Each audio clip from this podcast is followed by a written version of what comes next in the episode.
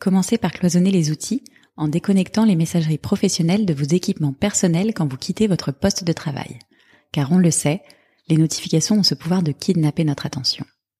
Si vous travaillez depuis la maison, prenez le temps de ranger vos affaires pour n'être pas tenté d'y retourner juste une seconde pour vérifier un truc, ou deux, ou dix. Si vous avez un bureau dans le salon, vous pouvez même y installer un paravent pour ne plus les avoir à vue. Et si vos espaces de travail, de repas et de repos sont les mêmes, je vous invite vivement à vous libérer de l'espace mental en cachant vos dossiers dans un tiroir jusqu'à demain matin.